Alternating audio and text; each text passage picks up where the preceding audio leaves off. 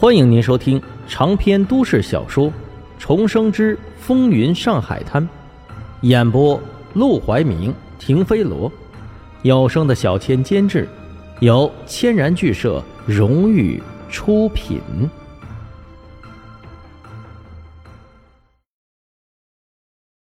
第二百七十三章：兵败如山倒。看来这当局也不是完全吃干饭的，还是有人在做实事的。禁烟嘛，这利国利民的大事，这不是一旁的小事，占点便宜就占点便宜了。由于这批缴获的数额巨大，这次事件不仅很快就引起了当局的重视，也传遍了上海市的大街小巷。不管走到哪儿，都能听到收音机在循环播报这件事情，而老百姓也是津津乐道。愤怒生气的只有杜月笙和金庭孙。他们本来还想着，是不是张一鹏嫌他们的货太多，给的钱太少，扣下货来想要讹更多的钱。如果是这样的话，那事情就还有转圜的余地。哪里还想到张一鹏竟然吃里扒外，既要他们的钱，又要好名声，简直是欺人太甚！他把我们当什么了？金庭孙气也是要气死了，可他们生气归生气。却一点办法也没有，写信向上面举报吧。人家既然能做上禁烟专员，自然是有一定的人脉和手段的。就算举报上去，给取消了他这个禁烟专员的职位，人家也会干别的。身为当局的官员，想给他们几个流氓穿小鞋，那还不是容易的很？不写信不举报吧，他们只能暗杀张一鹏。可是他们的货才被张一鹏收缴，后脚张一鹏就被暗杀。哪怕是和他们没关系，也一定会怀疑到他们头上来，不能暗杀。最终，他们想来想去，只想出了一个应对的办法，那就是按兵不动，暂时先吃了这个哑巴亏。相比他们愤怒不堪，张一鹏就高兴的多了。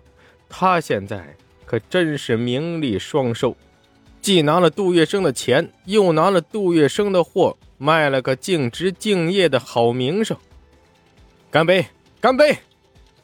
春生饭馆的包厢里，张一鹏终于和黄金荣见上了面。今天黄金荣做东点了一桌子的菜，特地招待张一鹏来为他庆贺，顺便结识结识这个朋友。干！黄金荣还是第一次这么豪爽，端起酒杯一仰而尽。张一鹏也是高兴非凡，很给面子的干了杯中的酒。不错，是真不错呀！我做这个禁烟专员这么长时间以来呀，还是第一次这么痛快。这酒啊，喝的这么安心，好，好啊！不久之前，他把一小箱子大洋给了自己的顶头上司，并且说这是杜月笙的贿赂礼物，他全都给了上司。当时他给出来的理由是。杜月笙先给了他一小部分礼物，说是想试探试探他的态度，但是因为他给言辞拒绝了，所以大部分的礼物没有收到。上司闻言也是惋惜不已。哎呀，你可以先假装答应他嘛，把礼物弄到手，再抓他也不迟啊。现在可好，害得他白白错失了一次发财的机会。张一鹏心中好笑。但面上却装的和傻子一样，抬手直拍自己的脑门。哎呦呦，我怎么没想到呢？还是您想的周到啊！现在可好，人家礼物也弄不到了呀。即便如此，顶头上司还是很高兴的，毕竟他啥事没干，就白白收了一箱子的银元。但他不知道的是，张一鹏的卧房里有着一小箱子整整二十倍的银元。沈梦生立刻拿起酒瓶子上前，又给两人满上，微笑道：“只要张专员愿意和荣叔合作，像这样庆祝的场合还多的是呢。”“好，合作肯定是要合作的。上次你跟我说你们想对付八股党，不瞒你们说呀，拿下杜月笙这批货，我年前的工作份额算是完成了。但是明年呢，我这工作还没着落呢，恐怕……”还得从八股党身上下手，到时候还得请你们多多关照啊！好说好说啊。一桌子人说说笑笑，喝着酒，谈着合作，又叫美人来陪。只喝到天黑之后，才相互告别，各自回家。等他们走了，沈梦生脸上那副笑眯眯的表情才收起来，露出了冷漠不屑的神色。这个年代实在是太黑暗了，怪不得古代那个大清官海瑞曾经说过：“奸人奸，好人要对付他们就得更奸。”沈梦生没有自诩过自己是个好人，不过比起黄金荣，比起杜月笙等人，他还是有点底线，有点良心。要对付起他们来，却必须要表现的比他们更奸诈才行。经过这次的努力，他总算成功搅黄了三星公司的第一笔生意。而对于三星公司来说，这第一笔生意至关重要，因为。这不单单只是公司能不能赚到利润那么简单的事，而且还直接影响着和他们合作的那些商户、店铺以及各种官员组织的利益和影响。果然，这件事情一出来，那些底下等着嗷嗷待哺的店铺，首先就举起了反旗，开始向黄金荣、向八股党采购起烟土来。没办法，他们等三星公司这批货已经等了很久了，现在货全部被扣下来。恐怕是永远都拿不到了。他们总不能为了支持三星公司不做生意了吧？